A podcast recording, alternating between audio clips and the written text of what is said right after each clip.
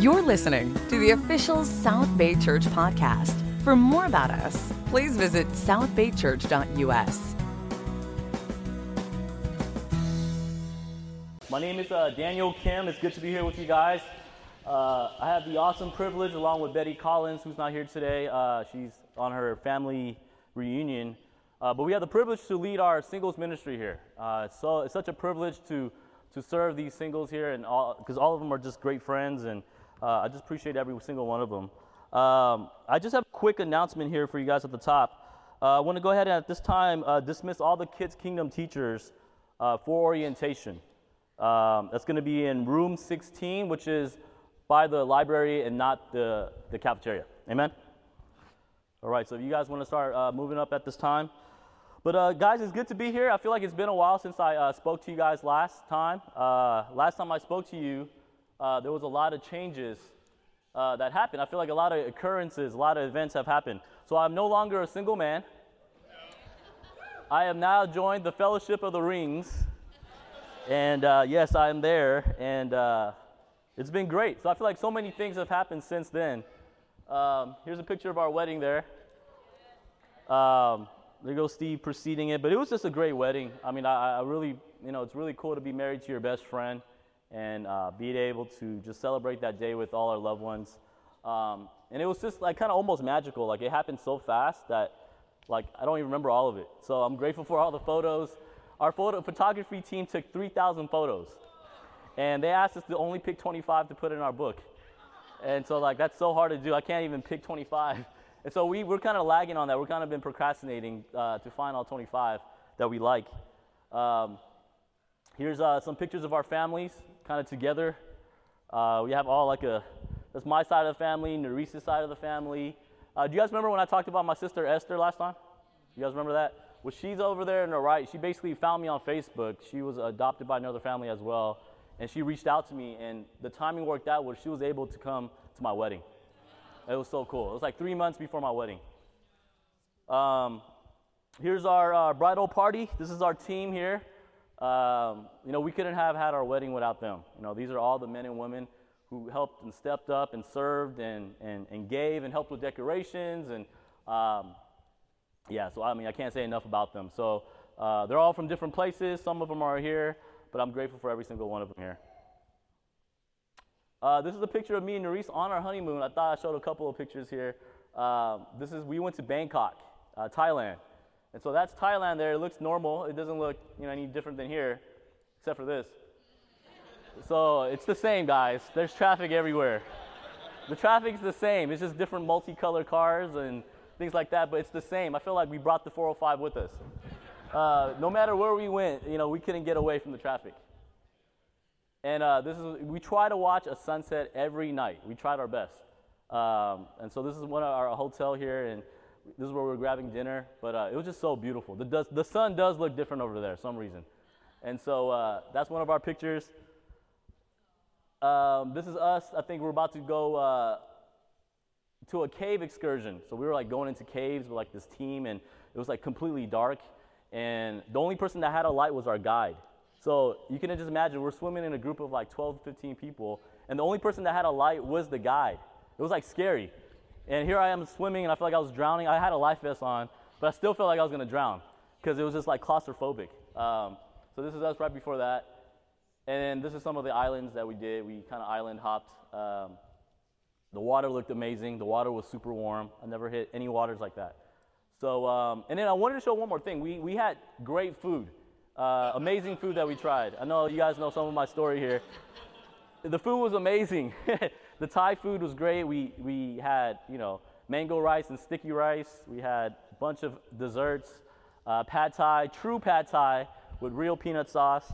And uh, it was good. And so we stayed there for like a week and a half. On our last night, we decided to uh, try street food. And uh, I don't know, uh, my wife is pretty good at convincing me. She's like, babe, it looks so good. I see all these YouTubers go. We got to go. And um, so I was like, okay, let's go. and so this was our last meal. And it might just look normal, right? So we had a beer, a water, and Sprite. And uh, that's some barbecue pork ribs we got. Uh, so it looks pretty good, right? it didn't taste too bad either. This is, uh, the boiled crab we had with some of their special sauce. And I don't have a picture of the tilapia, but we have fried tilapia. But all this was like eight bucks together. Like it was nuts. So I was like, this is getting kind of weird because the entire week and a half we were eating at the hotels, we were eating at the restaurants. So food costed kind of like normal price. But I thought this was getting kind of suspicious because it was like all this a beer, a soda, a water, tilapia, crab, and um, pork ribs for like eight, nine dollars for both me and Nerys. So we ate it, and it was okay. It, it wasn't amazing, um, but we ended up catching like salmonella. So if you guys, it was miserable. Remember, this was the night before our flight the next day home. So I had an 18-hour flight to come home. You guys can only imagine. I'm not gonna spare you guys the details but it was brutal. Like it started acting Nerys. It hit Nerys first at night, and then the next morning it hit me, and I'm like, oh my gosh. And I was like, well, let's just try to, you know, um, be healthy as we can before we get on the plane because I don't want to go to plane bathrooms. We had no choice. And we're in the middle. I was in the middle seat, and Nerys at the uh, window seat. I felt poor, you know, back for the, the guy in the, in the, in the aisle because we kept going out probably like 30 times. And they kept bringing out food. We couldn't eat. We smelled the food. We felt nauseous. Uh, we got home, we went to the ER, and yeah, it was really bad. It was really bad. So, but I say all that because it was definitely an adventure. Uh, our honeymoon was great, uh, but I still think about it, and it still kind of gives me the shivers because it hasn't been that long. It's only been like three months. So I feel like I still can't really laugh at it yet, but I just thought I'd share about it. But I hope you guys can. You guys can. You're like, yes. I don't wish this sickness on anybody. This is like the worst, worst, worst feeling ever in the world. I mean, we were hooked up to IVs. They put morphine in us. It was crazy. Um, but anyhow, uh, but it's good to be here with you guys. I feel like it has been a while. Uh, we are finishing up our series called Ordinary Heroes. And uh, basically, uh, we talked about all the heroes in the Bible that came before us, all the heroes in the faith. And we all know them, the major ones, like Paul, Peter, you know, Daniel in the lion's den, you know, um, uh, uh, Moses parting the Red Sea. Uh, but there's characters in the Bible that we really don't hear about. And that's why I kind of love this sermon series. You know, Brian Craig kicked us off with Enoch the first week. Then we talked about Timothy, Gideon. Dustin and Catherine talked about Esther. Steve did John Mark, and today we're going to be talking about my favorite character in the Bible, Joseph. Right? So Joseph was an amazing character. I, I love him. I love him for so many things. But just like in the, in the Bible, like with all the other characters, he was ordinary just like you and me. He wasn't special. He didn't have superpowers. He wasn't really truly gifted at you know all these things, but he was ordinary. And, and the cool thing about all these characters is that they were all obedient to God. Amen. And so God used ordinary people just like you and me to fulfill His purpose. So uh, we don't have a lot of time today. I, I was told uh, Sean Payne told me to tell Maddie that I only have 40 minutes. So Maddie, if you can put me on the clock, She's sitting next to Andy uh, Wenji here. Um, so we don't have a lot of time here. Sean told me to do that. Um, but we're going to go ahead and get started here. So I'm going to go ahead and kind of fast forward a little bit. Uh, it starts off in Genesis chapter, 30, chapter 37, and it goes all the way to Genesis 50. And if you guys haven't read the entirety of Joseph's story, I encourage you guys to do so. It's so, so cool to, to read. It's so easy to read. You know, there's Bible uh, books in the Bible like Exodus and Leviticus, it can get kind of dry and hard to read through. But man, it was so easy to read. But uh, for the sake of time, I'm going to go ahead and recap Genesis chapter 37 for us. Uh, and it's a story about Joseph. And he was a 17 year old boy with issues, just like all of us, you know, any kid that was 17 years old. He grew up with 11 brothers, a sister, a father who had two wives and two concubines. Let's stop right there. That's probably a lot of problems right there, right? right. Um, There was dysfunction in the family, just like a lot of families. You know, Joseph was the favorite son because he was the first son born to Jacob's true love, Rachel. One day, Joseph, excuse me, Jacob gave Joseph a special gift. It was a gift of a robe. Um, but, but, it wasn't just any robe. The robe was super beautiful, uh, had a lot of decorations. It was long and it extended all the way down to his ankles. You know, none of his brothers got this treatment. In fact, Joseph's brothers likely had shorter sleeveless tunics that allowed them to uh, actually work a little easier. So, why is this important? Because by giving Joseph this elaborate robe, it was also a sign of nobility back in those days. His father was boldly implying, you know, you can wear this beautiful garment because you don't have to work as hard as your brothers. So, how do you think his brothers felt? Probably not, not too happy, right? So, jo- Joseph's brothers knew that their father, father loved Joseph more than him, more than them. Which caused them to have a lot of resentment, a lot of hatred towards Joseph.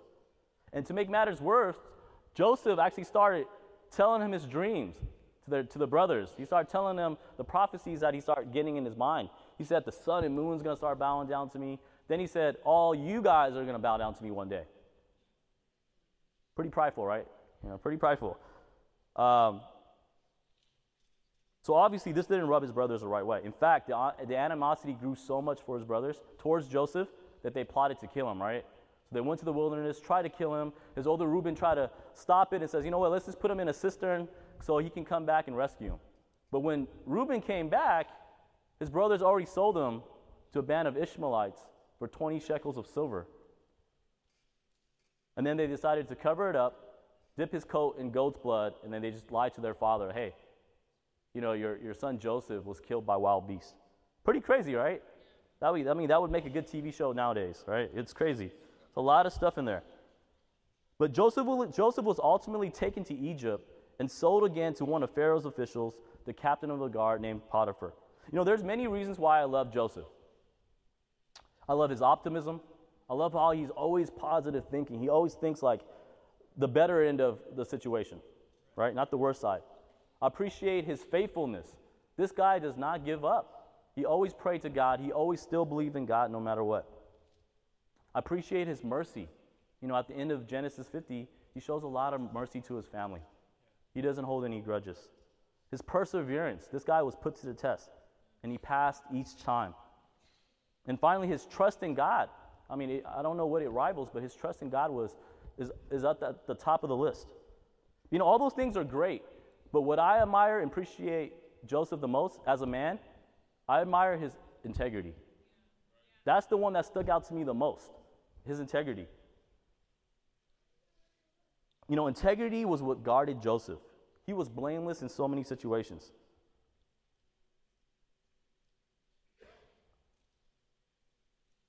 You know, there's a, a, quote here by Warren Buffett. You guys know who he is?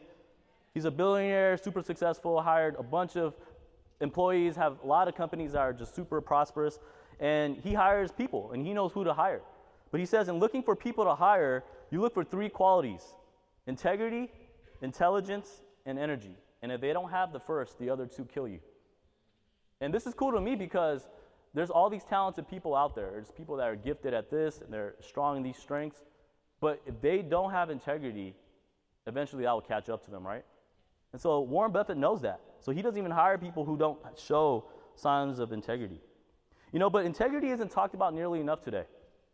And even when it is talked about, people don't really understand it. We live in a world where the motto is the end justifies the means. Has become a, an acceptable way of thinking. So what am I trying to say? You know, salespeople overcomp, overpromise and what? Underdeliver. All in the name of making their quota for the month. Applicants exaggerate on their job interviews just so they can get the job. Employees call in sick because they don't have any more paid time off when they actually just don't want to go to work. I've done that before. Not recently. Um, or on a more personal note, have you ever tried covering up a mistake because you didn't want to get in trouble? You know, we probably all have.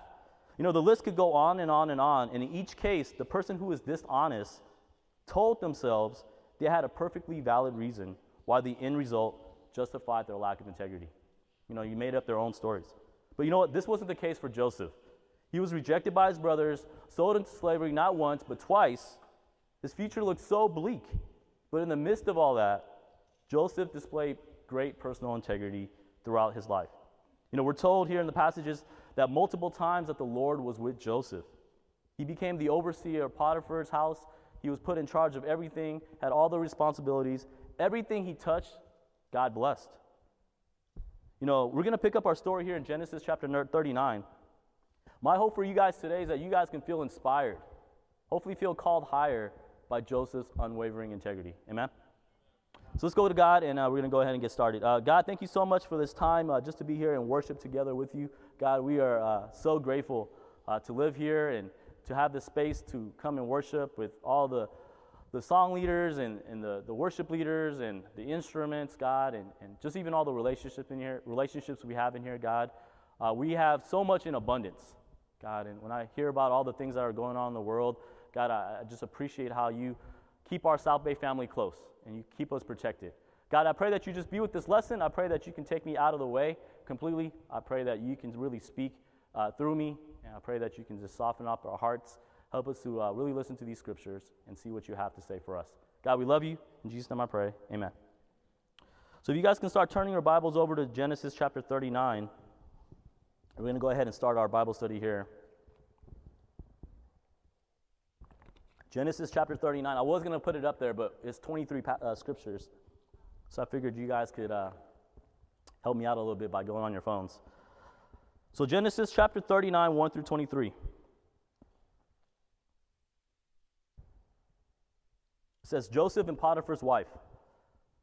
Now, Joseph had been taken down to Egypt. Potiphar, an, an Egyptian who was one of Pharaoh's officials, the captain of the guard, brought him from the Ishmaelites who had taken him there. The Lord was with Joseph so that he prospered, and he lived in the house of his Egyptian master. When his master saw that the Lord was with him, and the Lord gave him success in everything he did, Joseph found favor in his eyes and became his attendant. Potiphar put him in charge of his household, and he entrusted his care everything he owned. From the time he put in charge of his household and all that he owned, the Lord blessed the household of the Egyptian because of Joseph. The blessing of the Lord was on everything Potiphar had, both in the house and in the field.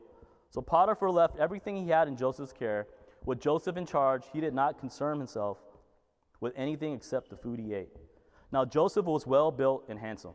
And after a while, his master's wife took notice of Joseph and said, Come to bed with me. But he refused. With me in charge, he told her, My master does not concern himself with anything in the house. Everything he owns, he has entrusted to my care. No one is greater in this house than I am.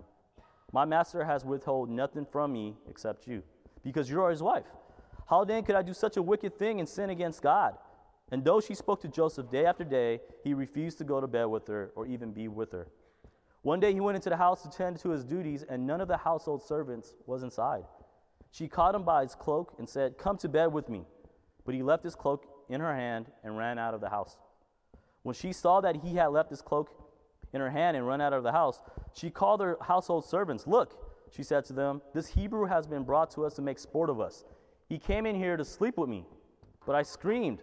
When he heard me scream for help, he left his cloak beside me and ran out of the house.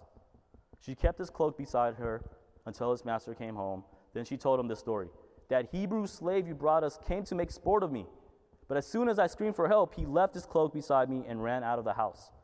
When his master heard this story, uh, the story his wife told him, saying, This is how your slave treated me, he burned with anger.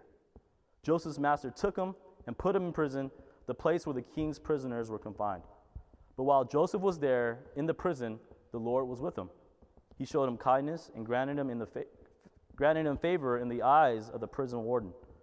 So the warden put Joseph in charge of all those held in the prison, and he was made responsible for all that was done there.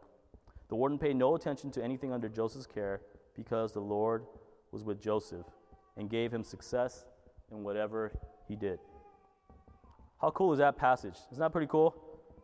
I love, I love this story. I mean, it picks off just, it, it starts off so well. It just engages you. It, it, picks up with just Joseph with Potiphar.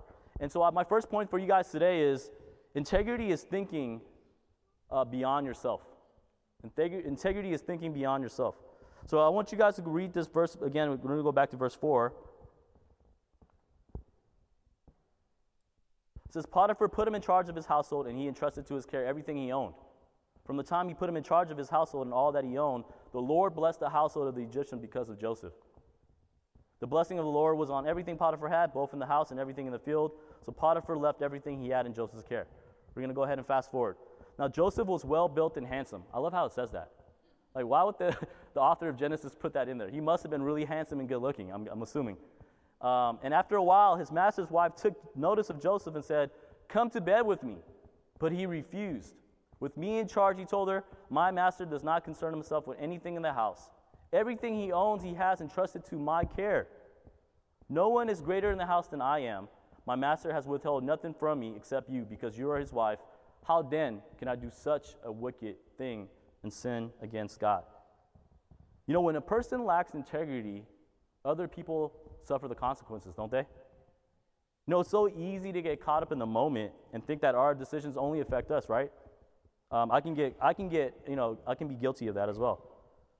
But in reality, it affects everybody. It affects all of us. How many times have you guys been promised something and it didn't happen? Anybody? Anybody's been lied to?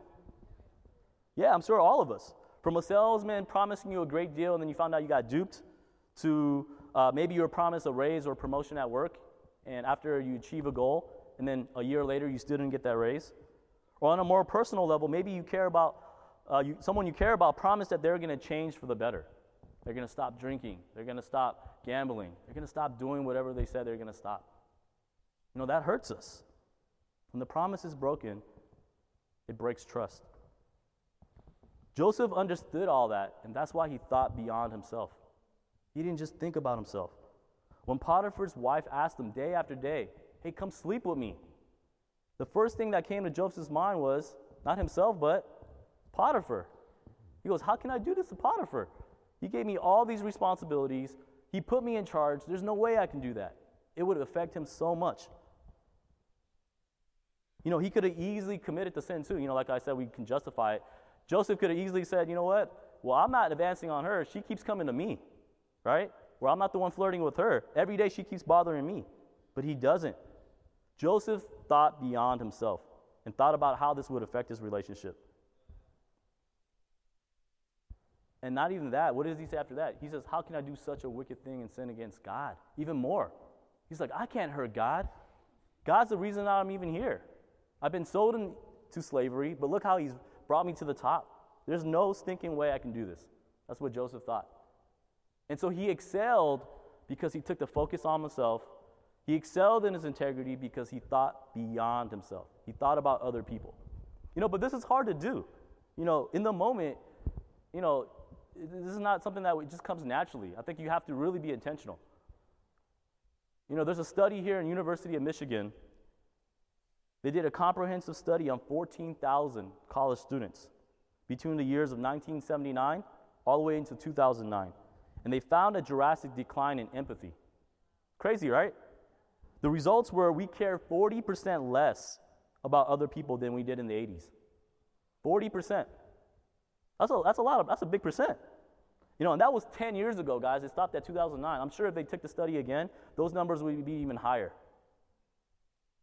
You know, empathy. So, why is this important? Because empathy is, is putting yourself in the other person's shoes. It's not like, oh, yeah, I get what they're saying. No, you try to put yourself in the other person's shoes and you try your best to feel what they're feeling. Right? So, how does this relate back to integrity? Because true integrity requires empathy. If you, you know, it's not self focused. You know, isn't that what Christianity is, though? Isn't Christianity not about yourself, but the other person? Right? You know, a selfish person only thinks about them and how it affects their consequences.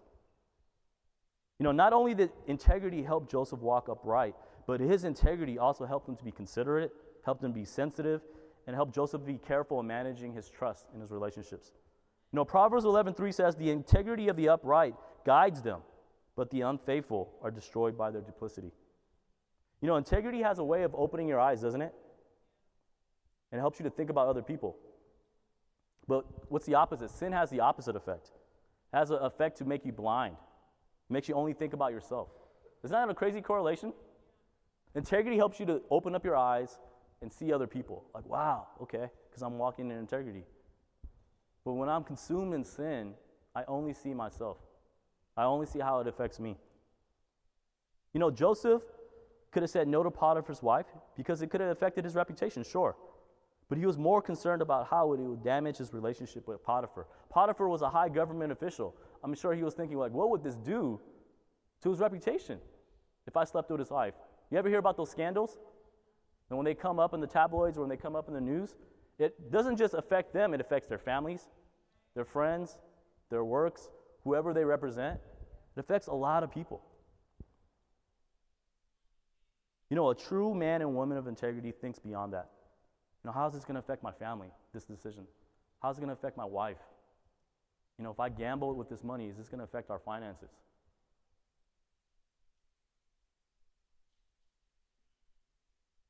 If I don't read my Bible, do I have any faith to share my faith, to give to someone else? to help anybody? And then, most importantly, how is this going to hurt God? God. And if you don't have empathy towards God, then you'll never be able to walk in integrity.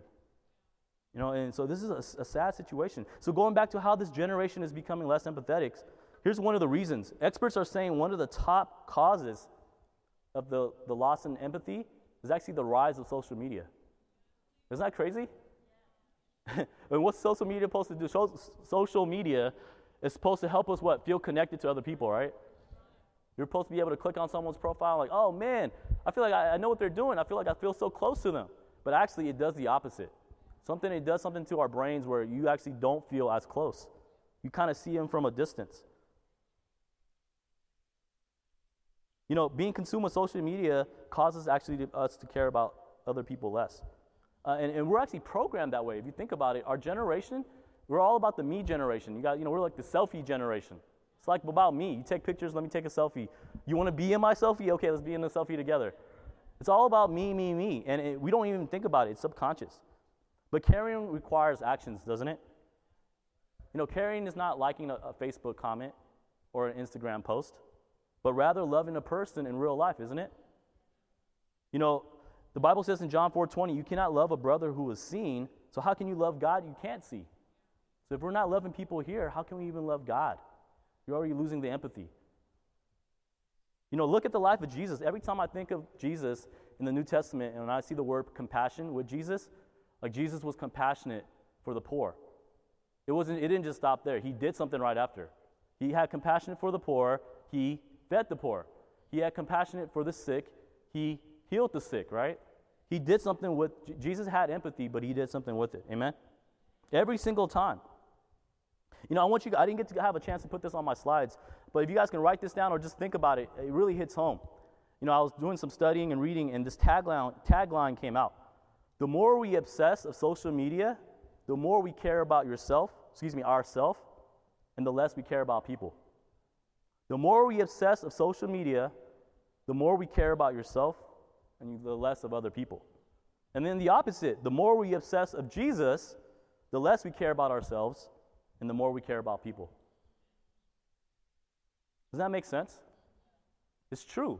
When you, and, I, and you know, I say this, guys, in a point of weakness. You know, this, this point actually convicts me a lot. Um, if I can just be vulnerable, you know, I feel like I can add to this statistic. Um, so I'm really preaching to myself today.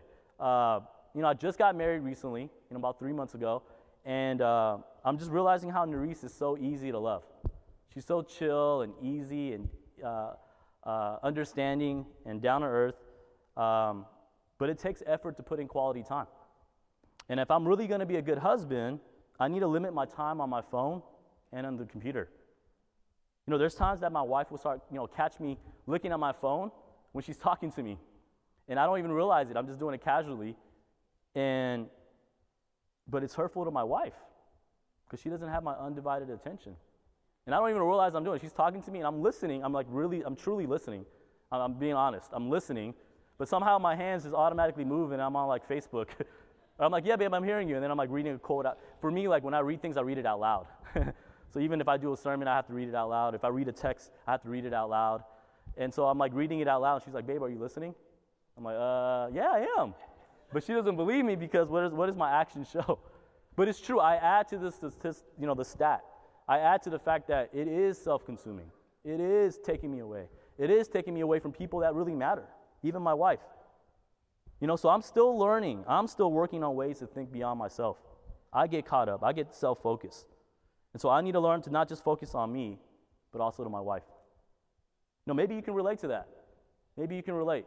Maybe it's something else for you. Maybe it's not the phone. Maybe it's some sports game. Maybe it's, you know, LeBron to the Lakers, which I'm excited. Whatever the case might be, something is taking you away from the things that matter. Amen? So, you guys ever hear, hear, hear of uh, detoxes? Who's ever done a detox? Raise your hand. Not that many. Okay. So, detox, there's, there's like a vegetable juice detox. There's like a detox from not eating meat. Rico, I see you laughing, man. You don't do no detox, do you? Um, you know, sometimes people do a detox with just liquids only, but it's supposed to like what? Clean you out, right? It's supposed to cleanse you, reset you, start you over. So I want to encourage you guys. This is what I'm going to actually plan to do personally for myself. And that's the digital detox. Disconnect so you can reconnect. Uh, disconnect so you can reconnect. You know, I'm going to try a media fast for a week or longer. I'm going to see how good I am. But I'm going to do it at least for a week.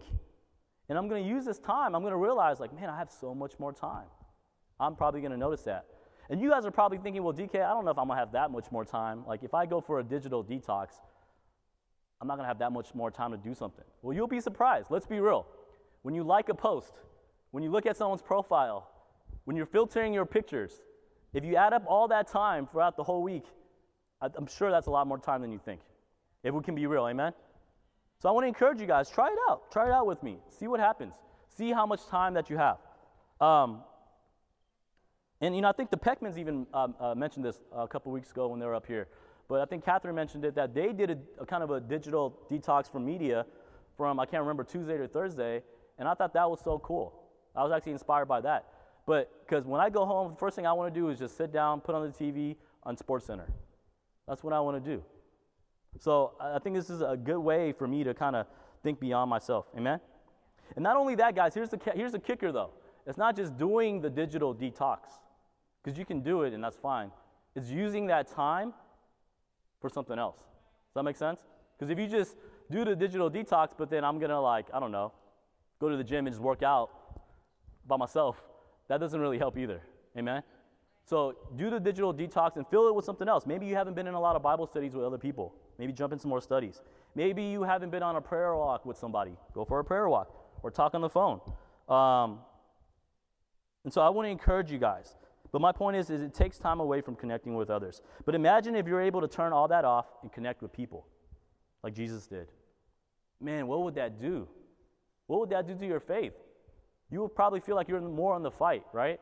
You won't pr- feel like you're by yourself. And Satan could, you know, attack us with that. And guys, I'm, I'm all for technology. I mean, I have an app for everything, and I'm not kidding. I have an app for everything.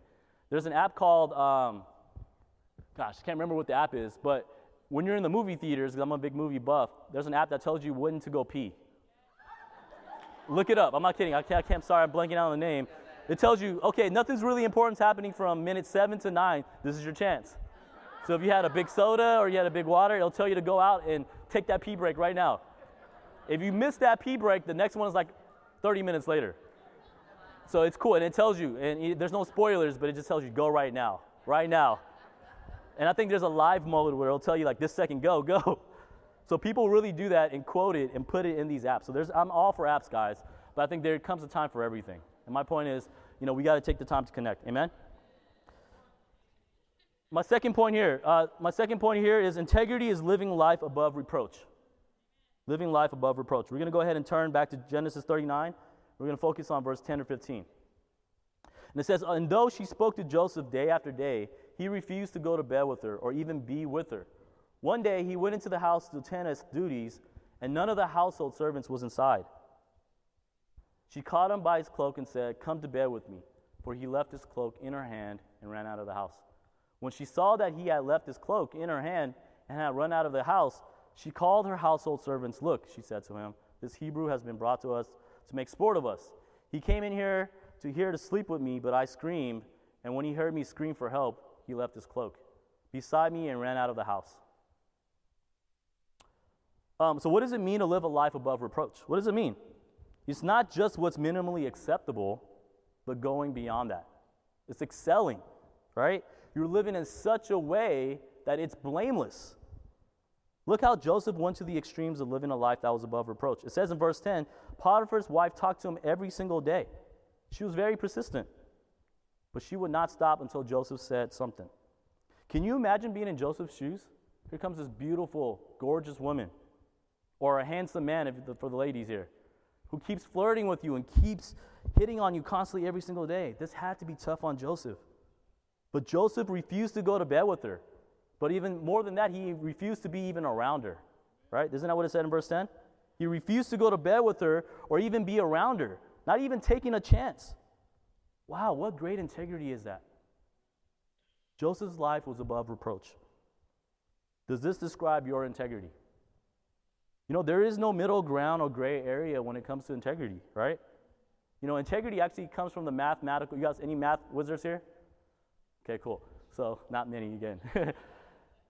you know, integrity is related to the mathematical integer, one that is not divided or contains a fraction. So, it's whole. Joseph wasn't living 92% to God and 8% to sin, right? Joseph was completely devoted to God. He was completely devoted and unwavering because he was above reproach.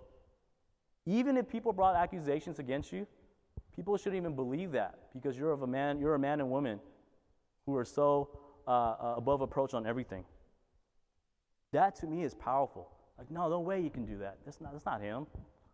No way. You know, living above reproach is living in such a way that no criticism can be made about you. You know, there's this quote that I really like. Very convicting, though. Integrity means that if our private life was suddenly exposed, we'd have no reason to be ashamed or embarrassed. Integrity means that our outward life is consistent with our inner convictions. Man, is that convicting or what? If you're suddenly exposed, we'd have no reason to be ashamed or embarrassed. You know, imagine if we put your entire internet browsing history on the board, or we put your entire uh, giving statement for the church, or how consistently you've been giving, or how you're spending your day, how much time you're sleeping, how much time you're having family devotionals, how much time you're spending uh, reading the Bible with your kids, how much time you're arguing with your spouse, how much time the singles are going on dates to encourage each other. If we were somehow be able to put all that up, somehow, I, don't have that power, but we're able to put all that up there, how would you do? You know, the Bible says that Jesus is going to come like a thief in the night. And I believe that. And if you're somehow able to control when Jesus comes back, would you want him to come back today? Because you're walking upright, you're living above reproach, you're living your life trying to be blameless. Or would you want him to come back another day? You know, and if you're there not feeling confident, I want to encourage you guys. This is not to scare you guys. You know, I'm also preaching to me. The good news is, as Christians, is that we have God's grace through Jesus. Amen. You know, we're all a working progress. None of us are perfect, but we need to take steps and continue to grow in our life of living above reproach. Amen. We need to figure out every every single day. We need to do like, what can I do better? What can I do better? You know, there's a there's a, a, a story in my mind that I always remember as a young Christian. But I got converted and became a disciple in the Long Beach campus ministry. And uh, yes, for all the campus students here. Um, and Steve Stevenson was my campus minister and my church leader at the time. And I remember he, you know, Steve has a wife named Charlie. He has two kids. Uh, they're probably around the age of nine and 10 at the time. This was like, you know, over 10 years ago. And the campus sisters used to come over to the house to babysit their kids. And if his wife, Charlie, wasn't home, I remember Steve would always leave the house and go for a prayer walk. Or he would go out and talk to a brother on the phone. I'm like, what do you, why, why would you do something like that? He goes, bro, I don't want to be around the house if there's any campus sisters coming over if my wife wasn't home or another adult wasn't home. And I was like, what? I'm like, this guy is a church leader, well respected. People know who he is. He has a wife. And he would go to that extreme. You know, that always stuck with me as a young Christian. Like, it really spoke a lot to me. He told me that once, and I was like, whoa, this is, this is really real. Like, people really try to live their life as Christians. You know, like, this is like really real. You know, Steve did not compromise his integrity. He wanted to be blameless before God and others so that no one could bring accusations against him. You know, if Joseph was around today, I don't think he would have confirmed Potiphar's wife's friend request on Facebook. if Joseph was living today. In fact, I think Joseph would have been above reproach and gone as far as blocking her.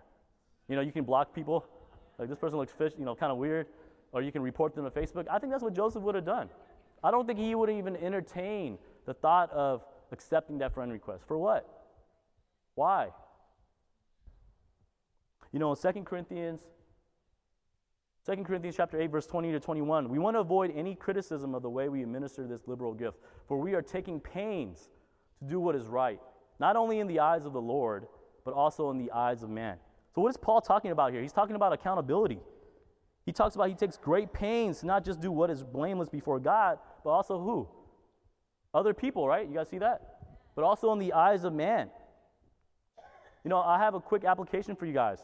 And I want, to, I want you guys to journal down some areas in your life where there might not be some areas that are great. You know, we're all imperfect. But there's some areas that there's some compromises and you're not completely blameless in. In what areas can your integrity grow? You guys know what they are. Your spouses might know that they are, right? Your friends might know what they are. You know, they could be finances, your taxes. Do you cheat? Do you say, ah, it's not a big deal? I'll just put it in this bracket this year. You know, I have kids and I need to pay for bills. Is it your purity? Is it your dating relationship? Is it your marriage? Where are you compromising in? Not just finding out and journaling those, but the, the kicker is the next part. Find a partner who can hold you accountable, right? Who can hold you accountable and grow in these areas. And I want to encourage everyone as we listen and talk to each other, you know, come with a lot of grace. You know, we're all sinners, right? We all fall short. But let's encourage them, amen?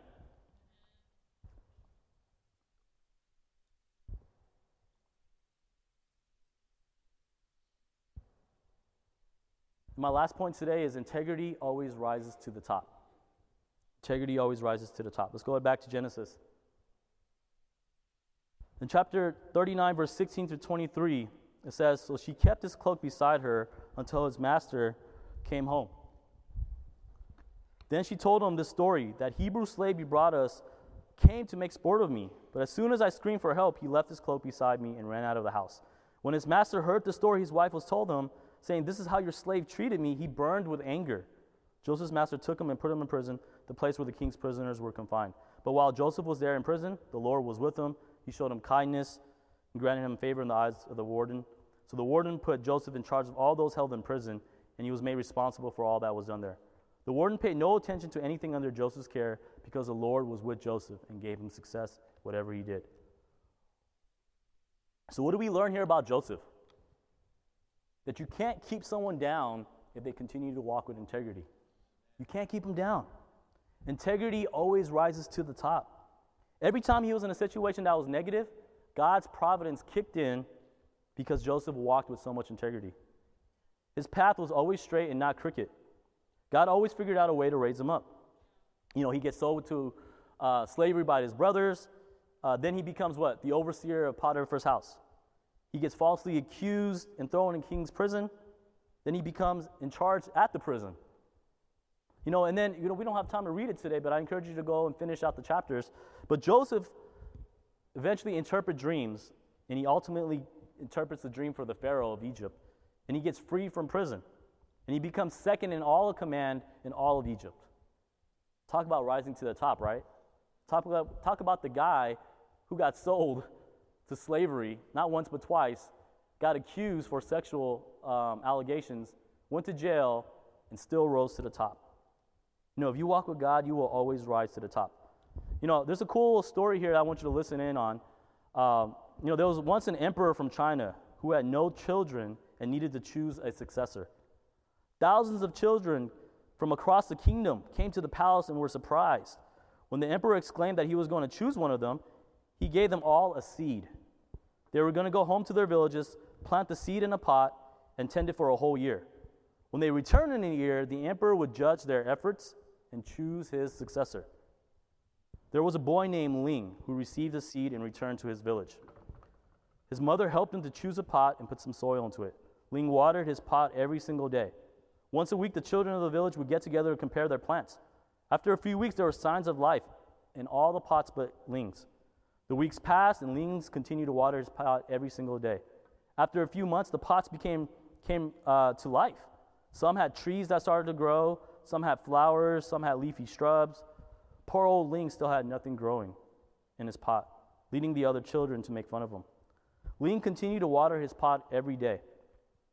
A year passed, and it was time to return to the palace to show what has grown and decide on the new heir. Ling was anxious as his pot still showed no signs of life. What if they punish me? They won't know that I watered every single day. They'll think I'm lazy. His mother looked, in the, looked him in the eye and explained that whatever the consequences were, he had to return and show the emperor his barren pot. Leading the other children into the palace gates, by now some of the plants were looking magnificent, and the children were wondering which one of the emperors would choose. Ling was embarrassed as the other children looked at this lifeless pot and scoffed. The emperor came out and started to make his way through the crowd, looking at the massive, impressive trees, shrubs, flowers that were on display. The boys all puffed their chest. out and try to look as regal as possible, looking, hoping that they would be chosen as the heir to the empire. Then the emperor came to Ling. He looked at the pot, then he looked at Ling. What happened here? He said. He goes, I watered the pot every day, but nothing ever grew. Ling muttered nervously. Then he grumbled something to himself and moved on. After a few hours, the emperor, finally finished his assessment. He stood in front of the children and congratulated them on their efforts. Clearly, some of you desperately wanted to be emperor and would do anything to make that happen. But there's one boy that I stood out, I would like to point out, as he has come to be with nothing. Ling, come here, please. Oh no, thought Ling. He slowly sauntered to the front of the group, holding his barren pot. The emperor held up the pot for all to see, and all the children laughed. Then the emperor continued, A year ago, I all gave you all a seed. I told you to go away, plant the seed, and return with your plant. The seed that I gave you were all boiled until they were no longer viable and wouldn't grow. But I see before me thousands of plants and only one barren pot. Integrity and courage are more important values for leadership than proud displays. So, Ling, here, you will be my heir. You know, I love this story. You know, this is a great example of what happens when you walk with integrity, no matter what. You know, and it might not happen in the moment. You might be thinking, like, ah, oh, it's so difficult. You know, you might compare yourself to other people. Like, this is so difficult. But I love this passage because it shows you how integrity, if you're consistent with it, that God will lift you up in due time. Amen? And I love it. It says, it, I love this passage because it's not, I mean, I love this, this point here because it might not happen in the time that you want. But just like in Romans 12 9, Joseph still clung to the good in every situation he was in, right? He could have gave up. He could have gave up after he was sold in slavery, but he didn't. He could have gave up when he was in prison. He didn't. He kept at it. We're going to read our, our final passage here, and we're going to close out here.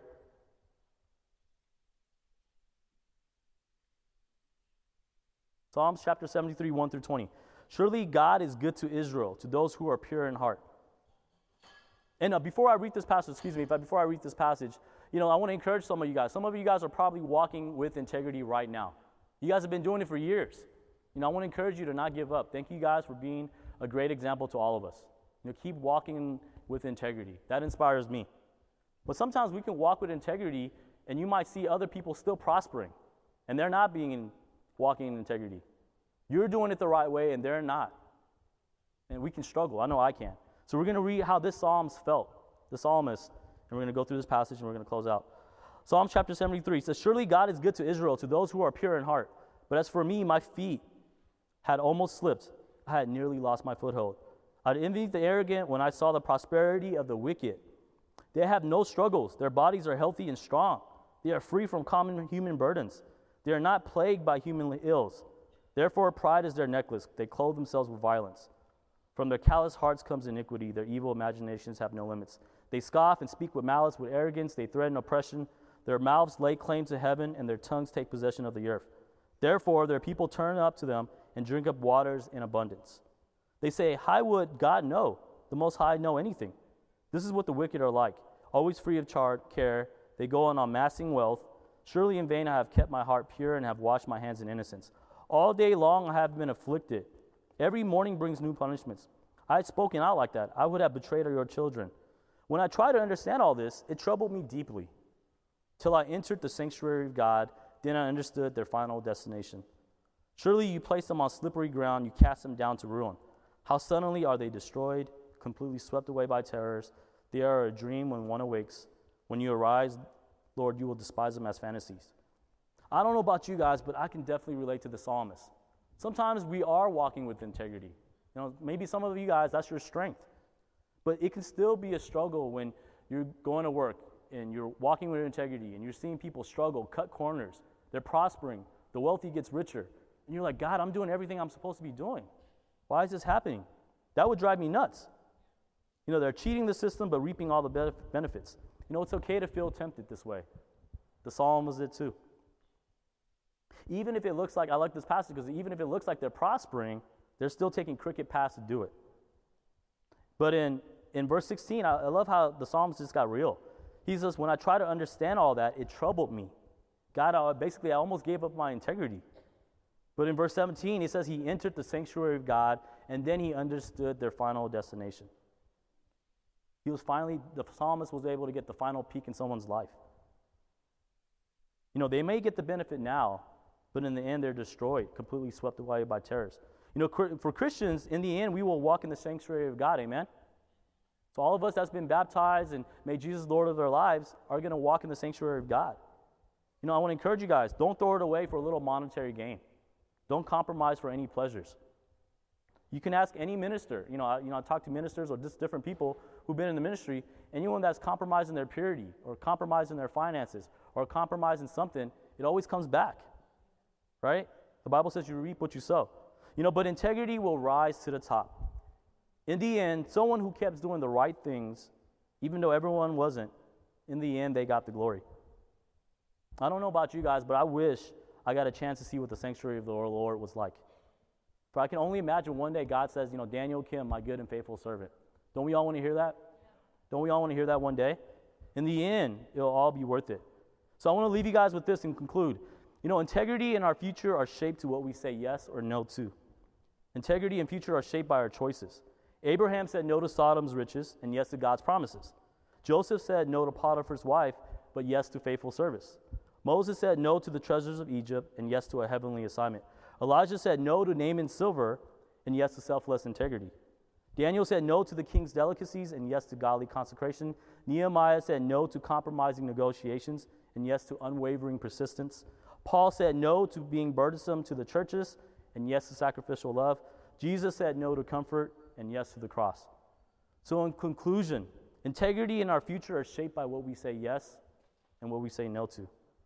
So, guys, let's be a church that are people of integrity who think beyond themselves, beyond ourselves, uh, be above reproach.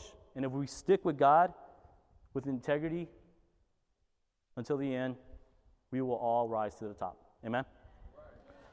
Love you guys. Thanks for listening to the South Bay Church podcast. For other sermons, videos, upcoming events, and more about our church, please visit southbaychurch.us.